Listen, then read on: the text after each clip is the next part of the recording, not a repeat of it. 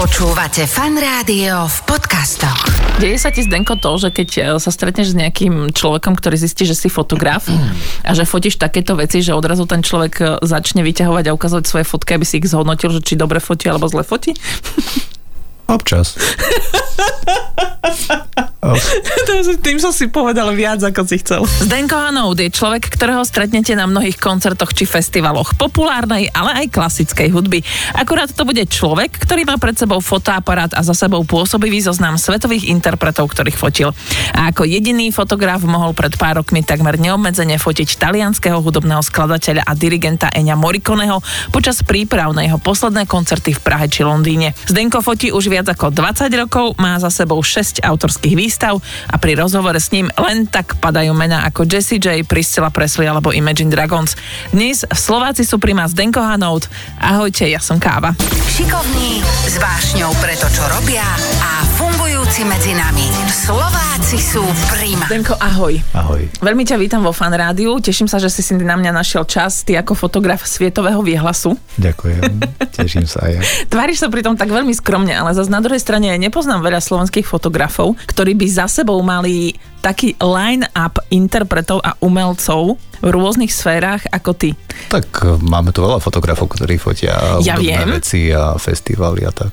Áno, však ono v konečnom dôsledku, vieš, keď sa o tom bavíme, tak ako, že každý fotograf v každom médiu ide na nejaký koncert a fotí, mm-hmm. ale nie každý fotograf si môže povedať, že bol osobný fotograf Eňa Morikoneho, vieš. To nie. Tak toľko k tvojej skromnosti. A teraz, koho všetkého si fotil, ktoré mená ti vždy napadnú ako prvé, ktorými sa vždy tak pochváliš? Z tých hudobných určite to bude Ennio Morricone, Jessie J v rámci Českého festivalu Colors of Ostrava, spolupráca s Priscillou Presley, kde sme mali taký krásny projekt v rámci hudby Elvisa Presleyho. Neviem, napadá ti niečo ešte? Hej, Metallica, Kiss, Fade No More, Depeche Mode, BB King, Cranberries, Jessie J, Limp Bizkit, Iron Maiden, Rammstein, ale aj operní speváci Dalibor Jednis, Štefan Kocan, lebo v konečnom dôsledku ty fotíš uh, aj pre Slovenské národné divadlo, aj pre štátnu operu v Banskej Bystrici a fotíš aj festivaly. Nová rok, Siget, Colors of Ostrava, Pohoda, Viva Muzika či Bratislavské jazzové dni. Áno, mám aj Pripravila to som sa. Veľmi dobrá príprava. Ďakujem ti veľmi pekne. Ty si kedy začal fotiť? Tých 22 Úplne, rokov úplne. dozadu. 22 rokov dozadu. Aký bol tvoj prvý foťak? Olympus C750 UZ. Vôbec neviem, jak to vyzerá. To je taká malá poloautomatická vec, strieborná s, pevným objektívom a ultrazoomov to UZ. Prečo si začal fotiť? Dobrá otázka. Možno preto, lebo mám som to také také rodinné zázemie. Mamina dosť veľa fotila nás Mhm. ako rodinu a mne sa veľmi páčilo zachovávať určité tie momenty a vrátiť sa k ním naspäť. A tie fotografie ti vedia priniesť tú emóciu. Ty skrz tej fotografie si vieš vrátiť ten pocit, ktorý si mala v určitý moment. Hej? A pri hudbe a kultúre a divadlách je to tiež jedna, jeden z tých faktorov, ktoré sa mi na tom páčia, že pozrieš sa na fotografiu, ako keď som fotil Iron Maiden alebo Metallica alebo Rammsteina a hneď sa mi vybaví ten pocit, ktorý som mal v tom koncerte. Lebo každý, kto chodí na koncerty, pozná tie, tie pocity, ktoré tam zažíva, vie, aké to, je, aké to je veľké. Väčšinou to je na tých festivaloch, na tých veľkých koncertoch. A ty si vieš vlastne skrz tej fotografie spomenúť si na ten príjemný pocit, ktorý si mala z toho koncertu. Väčšinou je to teda príjemný pocit. Áno, ty presne hovoríš, že vieš o tom momente, ktorý vy fotografovia máte na to talent, že zastihnete ten okamih. Lebo zase na druhej strane, vieš, nechcem ti nič hovoriť, ale bola som na nejakých tých koncertoch, tiež som si robila fotky. A dokonca som na niektorých bola spolu s vami fotografmi v tej prvej rade, kde vy fotíte. A teda z mojich fotiek nikdy žiadna emócia nešla a tie vaše sú iné. De, kde, v čom je ten rozdiel, čo ja nemám a ty máš? No, Ale ty vieš si skrz tie svoje fotografie prinavrátiť nejaký pocit. Zasa, OK, kvalitatívne možno to je niekde inde, ale to je ako asi v každej práci sú to skúsenosti, je to ten pohľad fotografa, je to jeho workflow, akože to, ako spracová fotografie, to, ako to vidí, to, aké momenty vypustí do sveta, lebo aj keď fotíš, tak nafotíš viacero snímkov Mhm. a je na tebe, ako sa rozhodneš, ktorý pustíš vonku. Jedného koncertu môže byť 200, môže byť 400 snímkov a ty vypustíš 3. A sú fotografii, ktorí vypustia viacero a sú tí, ktorí, ktorým nejde o kvantitu, ale skôr o kvalitu, kde sa radím aj ja. Áno, tomu rozumiem, lebo tam je ešte jedna vec dôležitá a tá vec je, že zvyčajne s čím ja som sa stretla bolo, že ak fotíš nejakého interpreta na koncerte, tak zvyčajne sa môžu fotiť prvé tri pesničky koncertu. Mhm. Áno. Stretol si sa aj s nejakým iným pravidlom? No, moje obľúbené pravidlo je All Access.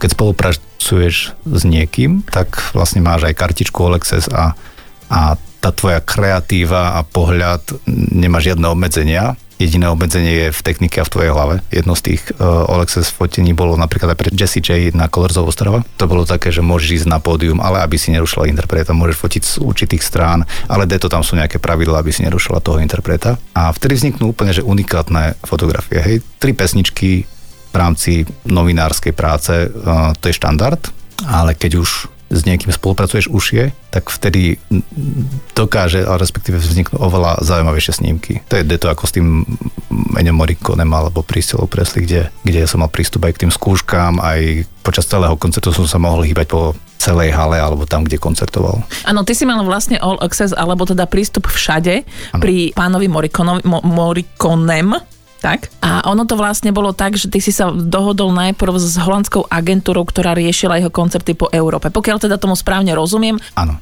Ako si sa vôbec k tomu dostal, že ty si fotil niekoho, kto dostal Oscara za celoživotné dielo a ty si ho mohol fotiť aj tam, kde iní nemohli? Ak by som sa zamyslel úplne na začiatok, ako to bolo, tak by som možno povedal, že nevyskúšaš, nevieš. Ja som oslovil tú agentúru iba s tým, že som si chcel nafotiť pre seba nejaké fotografie v rámci bratislavského koncertu a zároveň som im poslal svoje portfólio nejakých prác z minulosti, kde tiež figuroval orchester, kde boli také väčšie celky alebo niečo, čo by sa im mohlo páčiť, čo som ja uvažil.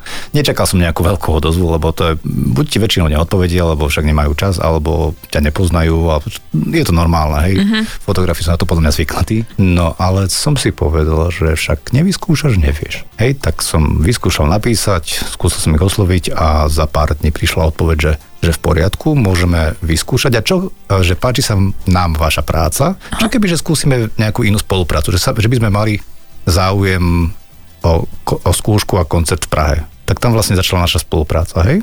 A postupne sa to tak nejakým spôsobom nabaľovalo. Čo je veľmi dôležité, tak sme si aj ľudsky veľmi dobre sadli. S pánom Morikonem? Ja, s pánom Morikonem asi nie, lebo on rozpráva iba po taliansky, zatiaľ čo ja nie. Aký vzťah si mal ty s ním? Mm, Rešpektovali sme sa pracovne. On si robil svoju prácu. To bolo vlastne mm, tie také zážitky zo skúšobného procesu, keď, keď mal tie generálky ku koncertom, tak on bol veľmi citlivý na akýkoľvek ruch okolo neho. To znamená hýbať sa pomaly, nulová uzavierka a nerušiť ho, lebo on v orchestri dokázal rozoznať iný tón jedného nástroja. Takže na to som si musel dávať pozor. A zároveň on nie je veľmi veľký fanúšik kamiera, fotoaparátov, takže to som sa musel rešpektovať jeho priestor, ale on zároveň teda vnímal mňa, že dokumentujem alebo že robím niečo, že som tam pracovne tiež. Hej, rozumiem tomu, ale zase na druhej strane, pokiaľ ja viem, tak tebe sa podarili také fotky pána Morikoneho, aké nemá hoci kto. No nemá lebo ono je to vyslovene o tom, že na jeho koncertoch sa mohlo fotiť prvých 10 minút. A z jedného úla, z jedného miesta. Áno, a tie koncertné sály vyzerajú zhruba rovnako, to znamená, že po celom svete, keď on koncertoval, tak z každého koncertu on bol vždy v tom fraku, nie? Uh-huh. Takže vlastne ty si mohol použiť fotku z odkiaľkoľvek a povedať, že je to na nejakom úplne inom mieste a niekto, vieš, takú tú detailnú a niekto by nevedel, že či je to pravda, alebo nie je to pravda, akurát iba ten fotograf. Uh-huh. Je to možné, no, lebo tam si mala čierne pozadie no. za ním, nejaký ten orchester. V štandarte myslím, že sa fotilo z tej pravej strany.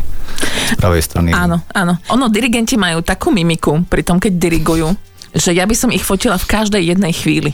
Ako ty potom vyberáš tie, tie, tie fotky? tak vyberieš stále nejakú fotografiu, ktorú by si si vybral, ak by si bola na ich mieste. Nie je najväčší výraz tvára, alebo nie je najväčší úšklabok, alebo čokoľvek, ale niečo, čo je rešpektujúce tomu povolaniu, alebo uh-huh. jasné, že to môže byť také, že mm, v nejakom veľkom drive, alebo sústredení alebo v komunikácii. Mne sa páči, keď komunikuje dirigent napríklad s tými hráčmi, hej, lebo, lebo tam je všetko o komunikácii. Tam presne mm-hmm. hráči sledujú jeho, on sleduje hráčov, vníma sa všetku, všetku hudbu, ktorá je okolo neho. A to vrstvenie, že čo kedy ako pôjde, je to podľa mňa neskutočné tamto. Ty si sa niekedy predtým, keď si mal ten um, plný vstup, e, vstup na koncerty Enia Morikoneho na jeho európskom turné, tak ty si sa niekedy pripravoval aj hodiny na nejaký záber, že si si, že prišiel do tej haly, kde mal mať koncert, alebo do tej koncertnej siene, sledoval si, že odkiaľ by si to mohol fotiť a riešil si to aj niekoľko hodín a tak. Najextrémnejšia vec, ktorá sa ti s týmto stala? Úplne posledný koncert v,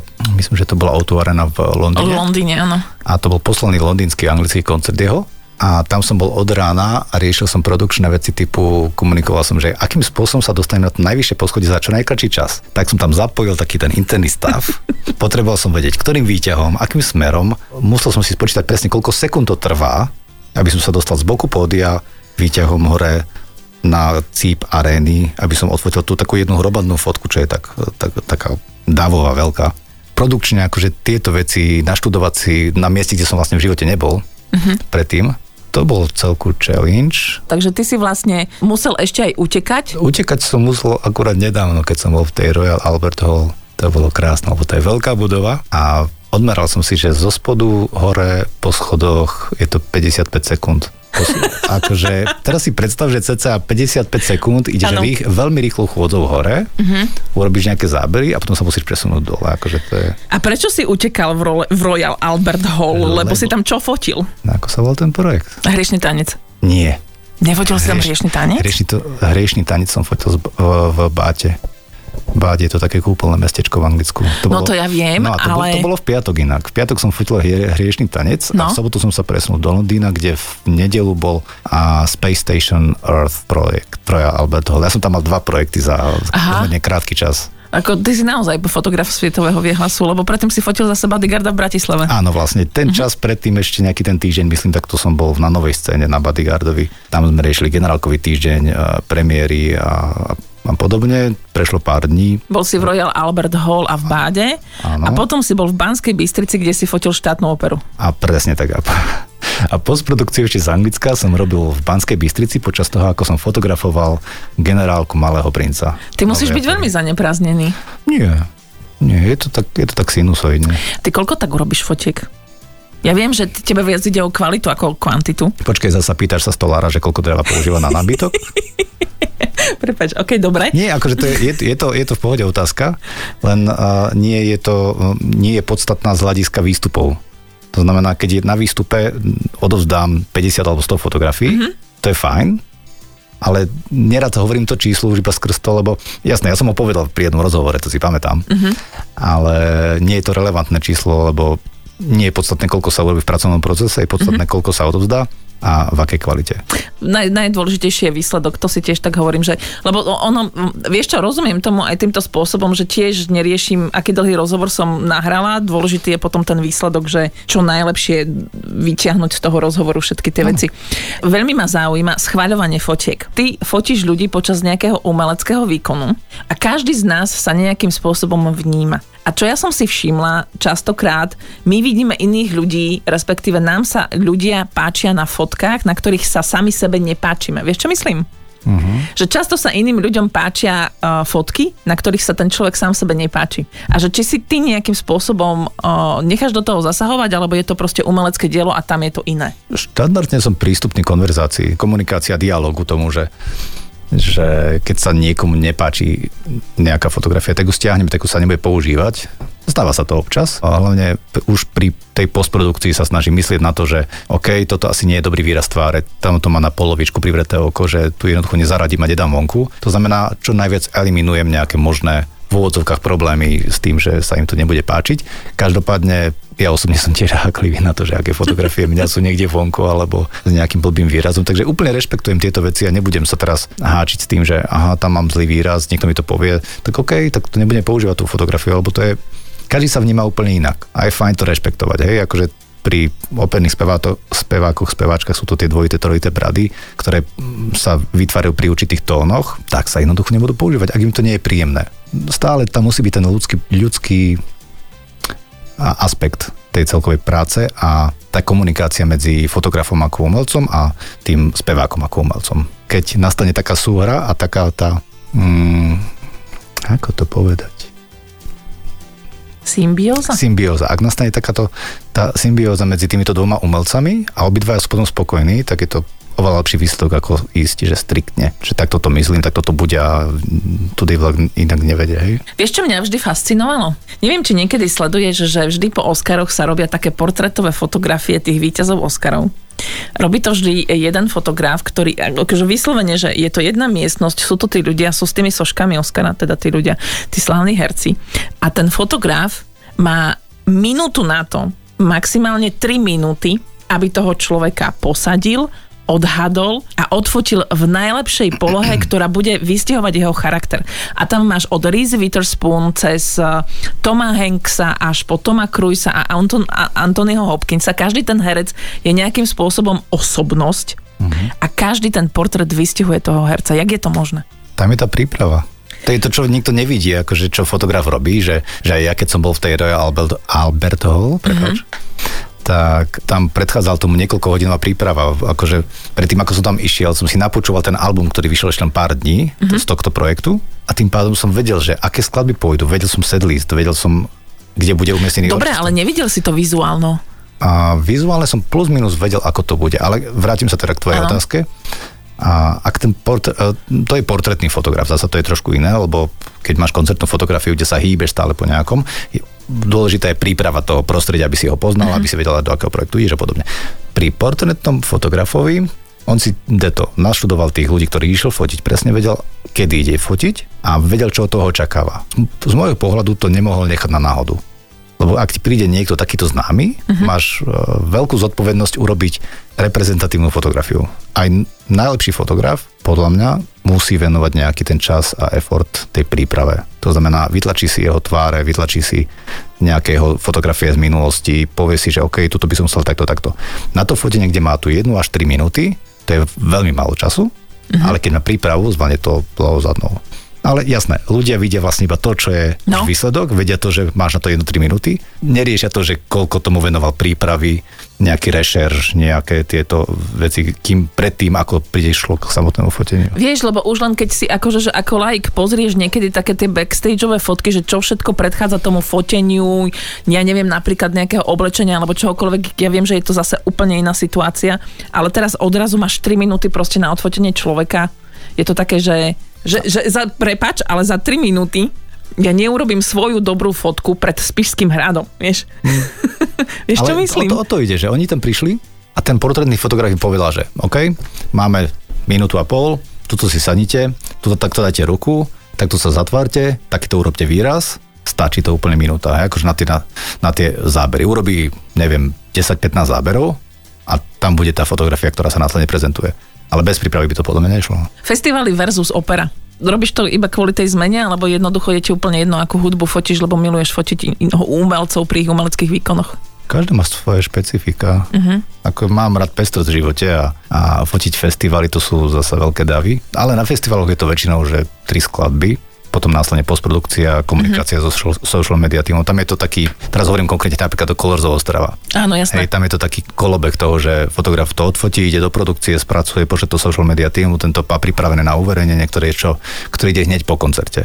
Následne sa ide na ďalší stage, tam sa úplne iný, ten, iný workflow, iná, iná tá práca existuje. Ako napríklad v divadlách, Áno. kde je to generálkové týždne a celkovo príprava sa odohráva tak mesiace, týž, týždne, týždne, mesiace, záleží od toho, aké predstavenie. Potom, keď už je to na hlavnom pódiu a v kostýmoch, tak je to cca týždeň a počas toho cca týždňa vzniknú tie generálkové reprezentatívne fotografie hej, v tom divadle. Máš uh, vo svojom archíve, dávam aj také akože, že jednoduchšie otázky, ale toto ma fakt zaujíma, uh-huh. že či máš vo svojom archíve fotky, ktoré si nafotil, ale nemôžeš ich zverejniť. Určite áno. Ktoré?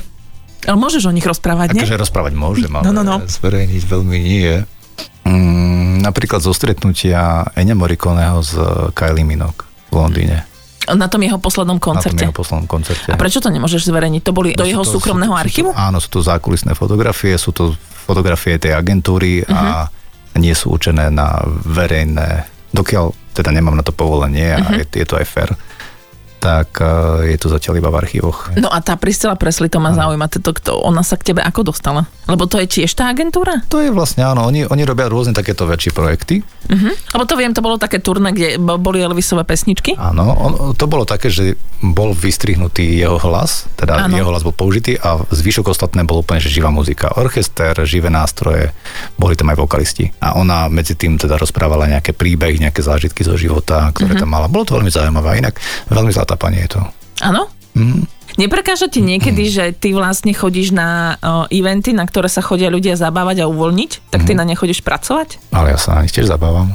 vieš, vieš ak, by, ak by to bolo také, že, že necítim tú hudbu, alebo nezabávam sa, alebo nenavnímam to ako tí ľudia, tak by potom tie fotografie neboli také, aké sú. Inak to je pravda. Teraz si ma dostal, no. no. Pamätáš si ešte moment, kedy si sa rozhodol, respektíve kedy ťa to presvedčilo o tom, že sa budeš živiť fotografiou? Nie. Pôvodne som sa tým nechcel živiť. A prvý koncert, ktorý si fotil? No akože prvý koncert, lebo ja som začínal na elektronickej scéne inak, vieš. Ja som začínal na, pred tými 22 rokmi som začínal v Humenskom klube, kde odkiaľ pochádzam. A, a mali sme tam drummer bassové a techno a house akcie a takéto veci. Tam potom bola tá postupná evolúcia uh-huh. od elektronickej scény. Áno na festivály a tým pádom už to boli však koncerty, to bola hraná hudba a potom to následne prešlo už aj na orchestre, kde som, myslím, že prvýkrát s fotením orchestrov som sa stretol na festivale Viva Muzika. A ono sa to týmito rokmi, ono nie, že by to odišlo nejak tieto kusky, ale aj v tejto dobe, akože mám rád aj elektronickú scénu, mám rád aj koncertnú scénu, mám rád aj operu a orchestre a podobne. Deje sa ti, Zdenko, to, že keď e, sa stretneš s nejakým človekom, ktorý zistí, že si fotograf a že fotíš takéto veci, že odrazu ten človek e, začne vyťahovať a ukazovať svoje fotky, aby si ich zhodnotil, že či dobre fotí alebo zle fotí? Občas. Tým som si povedal viac, ako si chcel. Občas áno, ale akože ja som skoro taký, že v dobrom poradím uh-huh. a poviem, že je dobré akože stále fotiť, fotiť, fotiť a praxovať. Akože ničím iným sa to nejak naučiť nedá. Mm-hmm. Nedá sa to naučiť za počítačom a tým, že pozerá nejaké fotografie na, na internete. Rozumiem. Musí, musí ísť do terénu a musí to aj fotografovať. Akože všetky tieto, tie moje momentálne výsledky, ktoré ľudia môžu vidieť vonku, sú tej 20 20-22 rokov skúsenosti. Raz sa mi stala taká pekná fotografia pri Imagine Dragons, keď boli na Kolezov Ostrava uh-huh. a vtedy uh, spevák prišiel úplne, že, lebo tam je také vysunuté pódium. Tak prišiel akože na pódium a nahol sa k fanúšikom. To znamená, že ja som mal vtedy stotinu, aby som sa skrčil dole a odfotil to vlastne z dola. Tým pádom zachytil aj toho fanúšika, aj toho, aj speváka, ako sa nejak takto, že drží, alebo sa pozdravili, alebo niečo také. Tak to sú tie, to je tá pripravenosť, ktoré a, a skúsenosti a musíš to rýchlo nakomponovať a tak. Dá sa urobiť pekná fotka mobilom? Určite áno. Ja si to myslím, som rada, že so mnou súhlasíš. Díky, viac nepotrebujem. A teraz, že ako ty vnímaš face-upy, filtre a všetky tieto veci? Lebo jedna vec je, povedzme to tak, že, že, že nie každý to vie, že úprava fotiek znamená úpravu svetla, ja neviem, trošičku farieb, že vytiahneš proste tie veci, tie také, že klasické úpravy mm. fotiek, ale stále sa nebavíme o tom, že je na tej fotke použitý filter, tak? Tie filtre to väčšinou dokážu dohovadiť poriadne, ale sú to také rýchle riešenia. Akože uh-huh. Keď mhm. chceš robiť dobrú fotku, kvalitnú, uh, je dobre sa jej povenovať trocha. No, lebo ja napríklad vidím na Instagrame, je tam veľa veľa vyfiltrovaných fotiek, ktoré presne vieš, ktorý to je filter, ako sa volá ten filter, hej, alebo nejaké také. Že ty že... vieš normálne, že určite, že ktoré je Buenos Aires, New York, Paris. A tak? Áno, má to, má to svoje, má to svoje otiene, tieto filtre, ale keď sa to ľuďom páči, tak nech si to používajú. No, jedna vec je to, že ak to používajú na svoju prácu, tak je to fajn, uh-huh. teda na svoje fotografie, ale uh-huh. ak to používajú napríklad na fotografie iných fotografov, to podľa mňa už nie je dobré.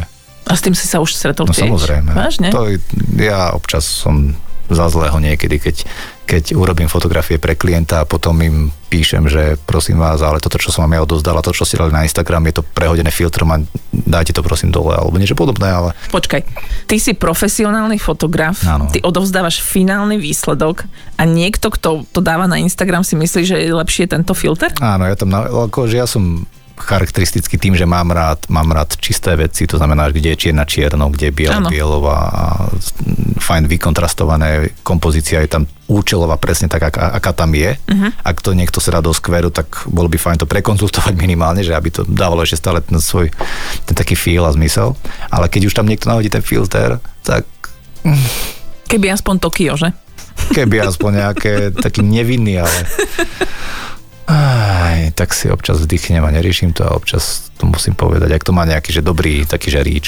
To je zaujímavé, že úskalia fotografa v dnešnej dobe sú tie, že klient si pretvorí, akože pretvorí fotku na, filtrom. Na, svoje, ale je to smutné trochu, lebo každej fotografii venujem akože veľa času a ten výstup, už, už iba keď to dáš na sociálne médiá a zhorší ti to kvalitu. Keď to uploadneš v nejakej malej, malej kvalite, už vtedy je dobre sa ozvať a že však nahrajte to v tej vyššej kvalite, lebo však tam je dobre tie detaily, aby, aby, ten, aby ten pocit tej fotografii bol kvalitatívny, akože dobrý. Mm-hmm. Vieš? Hej. Ďakujem ti veľmi pekne, že si tu bol. Mojím potešením bolo prístup. Nech sa ti darí. Ďakujem krásne. Slováci sú všade Prima. Tento program a pobočky v každom okrese vám prináša Prima banka. www.primabanka.sk Slováci sú Prima. Viac nádež na fanradio.sk Počúvate Fan Rádio v podcastoch.